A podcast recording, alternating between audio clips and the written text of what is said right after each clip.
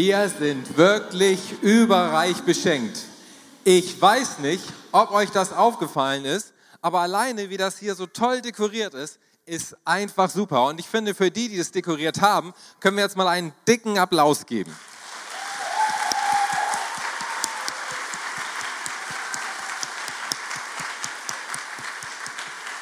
Und für die, die was hergebracht haben, geben wir jetzt auch nochmal einen dicken Applaus.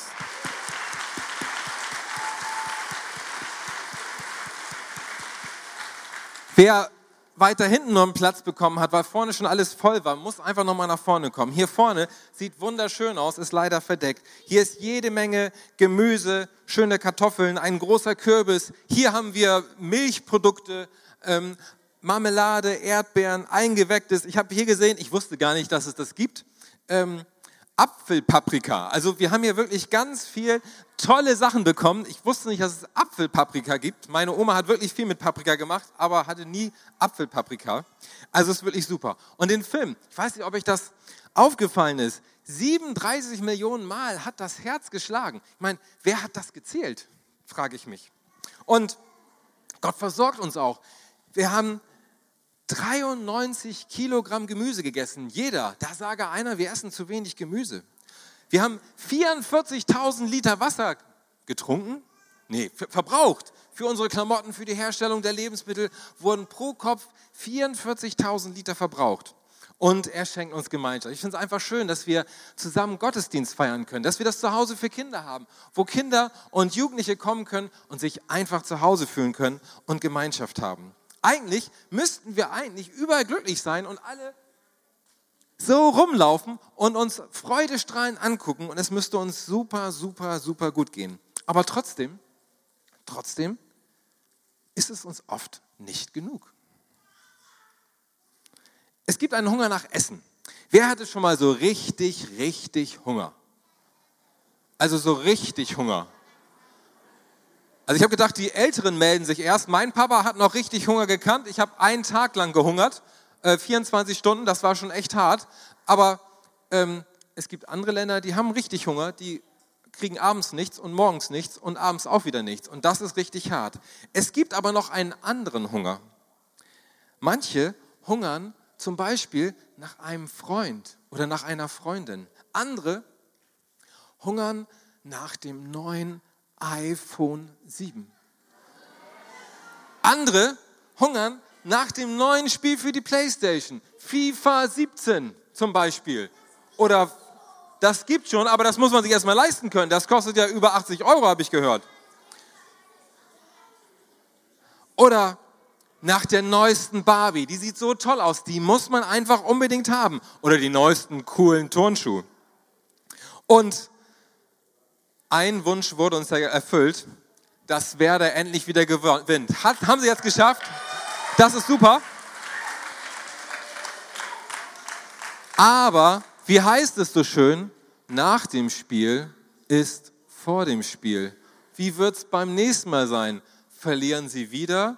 Rutschen sie wieder auf den letzten Tabellenplatz, weil alle anderen dann beim nächsten Spiel gewinnen. So geht das Zittern immer wieder von vorne los. Wir kriegen das, was wir uns so sehnlich gewünscht haben, sind ganz kurz glücklich und dann sehen wir was Neues oder merken, wir brauchen dies oder jenes und dann ist der Hunger wieder neu da.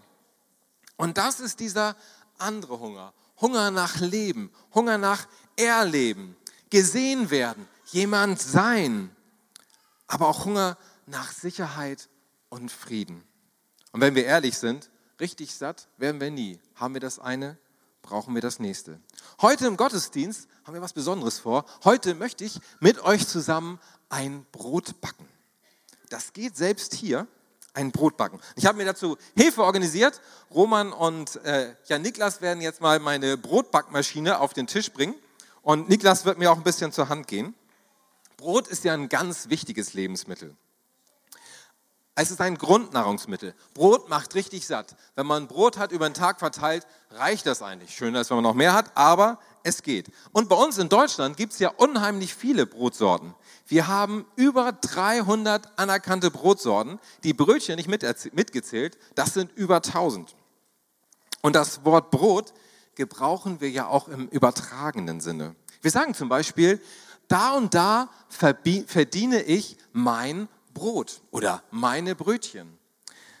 Oder denken wir an Brot für die Welt. Da geht es nicht darum, dass die Brote einsammeln, um das in der Welt zu verteilen, sondern die wollen einfach nur Geld haben und mit dem Geld unterstützen sie Menschen mit dem Notwendigsten, was sie brauchen. Brot ist also was ganz Grundsätzliches. Ja, Niklas, was brauchen wir eigentlich zum Brotbacken? Du musst dein Mikrofon nehmen, sonst hört dich keiner. Was brauchen wir eigentlich zum Brotbacken? Fragen wir doch einfach die Leute. Fragen wir die Leute. Was ist wichtig zum Brotbacken? Was braucht man? Antonia. Mehl, genau. Ohne Mehl ist es ganz, ganz schwierig, Brot zu backen. Haben wir Mehl, ja, Niklas? Ja, wir haben. Was brauchen wir noch? Samir. Wasser, genau. Wasser und Mehl, das reicht schon aus, um ein Brot zu backen, aber es schmeckt noch nicht so gut. Was ist noch cool? Was braucht man noch? Lukas. Hefe. Hefe ist gut. Haben wir nicht. Es gibt was anderes. Backpulver, gleiche Wirkung. Haben wir Backpulver? Mach was rein. Ja. Und noch, schmeckt immer noch nicht gut, sieht gut aus, aber es fehlt noch was Entscheidendes, Vincent. Ein Ofen, nee, brauchen wir nicht, geht ohne. Fabienne. Wie bitte? Zucker, ja, aber so süß ist ja gar nicht gut. Noch was anderes, was Wichtiges. Ah ja, dann wird es ein Kuchen, das wollen wir auch nicht. Katharina, die weiß Bescheid. Salz, genau, mit Salz schmeckt es nochmal viel besser. Mal einfach rein. Also Mehl, also als Maßgabe, wenn ihr das zu Hause nachbacken wollt, 1 Tasse Mehl, 1/2 Tasse Wasser, eine leichte Prise Salz und eine Löffelspitze Backpulver. Das ist alles für ein ziemlich leckeres Brot. Und ja, Niklas rührt das jetzt um. Kann man mich noch gut hören? Ja, ne? Ist nicht so laut mit dem Ding, ne? Jesus sagt nämlich da was sehr Interessantes über sich, auch zum Thema Brot. In Johannes 6, Vers 35 sagt er, ich bin das Brot des Lebens. Wer zu mir kommt, wird nie wieder Hunger haben und wer an mich glaubt, wird nie wieder Durst haben. Und bevor Jesus das sagte, ist was ganz Besonderes passiert. Jesus wollte sich eigentlich zurückziehen in die Einsamkeit mit seinen Jüngern und da kamen massenhaft Leute, ein paar mehr als hier, über 5000 Männer, Frauen und Kinder. Die kamen alle zusammen und Jesus hat ihnen lange erklärt, wie das mit Gott und der Welt ist und dass Gott sie liebt. Und das ging so lang, dass alle ganz schön Hunger hatten. Und das hat Jesus gesehen. Aber es gab dann nur, die waren ziemlich in der Einsamkeit, es gab nur 5 Brote und 2 Fische und kein McDonald's. Das heißt, die 5 Brote und 2 Fische müssten für alle reichen. Und Jesus hat gebetet, Gott dafür gedankt, das Brot austeilen lassen und die Fische und man mag es nicht glauben, alle wurden satt. Es ist sogar noch was übergeblieben, aber jede Menge. Und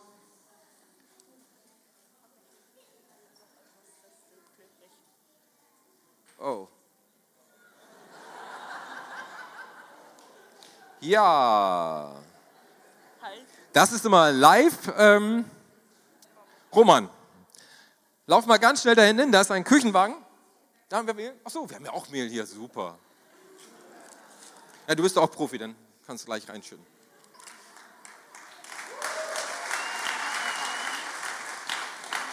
So, und jetzt knetest du eben durch. Wir haben geübt. Wir haben gestern den ganzen Nachmittag hier gebacken. Und das war jedes Mal richtig gut gelungen. Wir waren so gut, ne, Jan Niklas? Aber das ist, kommt davon. Und jetzt ist garantiert zu viel Mehl, aber Wasser haben wir als Reserve.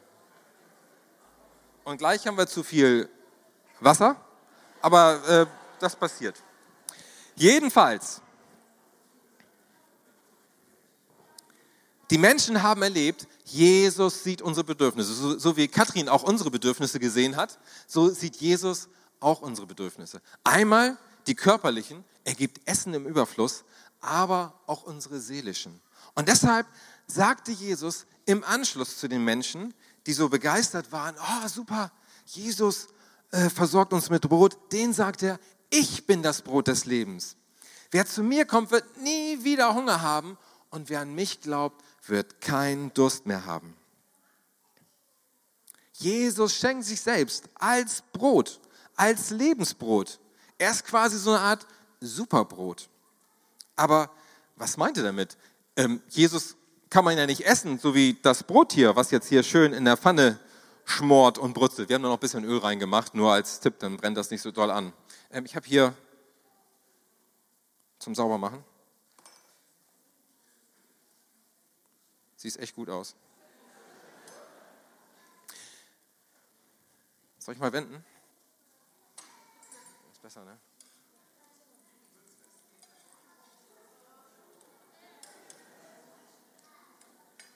Sieht aber trotzdem gut aus.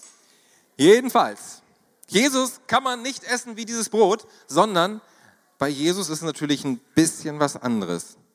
Zu ihm kommen und an ihn glauben bedeutet, ihn aufzunehmen in seinem Leben, so wie ich dieses Brot in meinen Körper aufnehme. Ihn aufnehmen bedeutet, dass ich Jesus in jeden Bereich meines Lebens hineinlasse. So wie das Brot, also nicht das Brot, aber die Stärke des Brotes in jeder Zelle meines Körpers verteilt wird. Sie versorgt meinen Körper mit Energie. Und genauso möchte Jesus unser Leben ausfüllen und uns mit Kraft und Energie versorgen.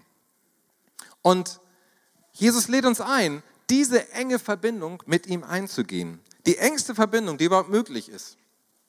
Und Jesus verspricht, wer so eng mit ihm verbunden ist, der hat keinen Hunger mehr. Nach den Dingen, die doch nicht satt machen. Nach Besitz, nach Erfolg, nach Anerkennung von anderen Menschen. Weil er satt macht. Er sieht dich, er kennt deine Sehnsüchte, deine Bedürfnisse. Und er will dich zur Ruhe bringen und er will dir seinen Frieden schenken, der genug ist, der vollkommen ausreicht. Ich weiß, dass ja Niklas auch diese enge Verbindung zu Jesus hat. Und Niklas, wie sieht diese Verbindung aus? Magst du mal erzählen? Wie sieht dein Alltag mit Jesus aus? Das kannst du so.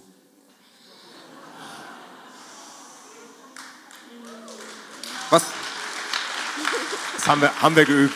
Was machst du am Abend, Niklas? Ich bete, lese manchmal Bibel. Was hast du denn gestern Abend gelesen?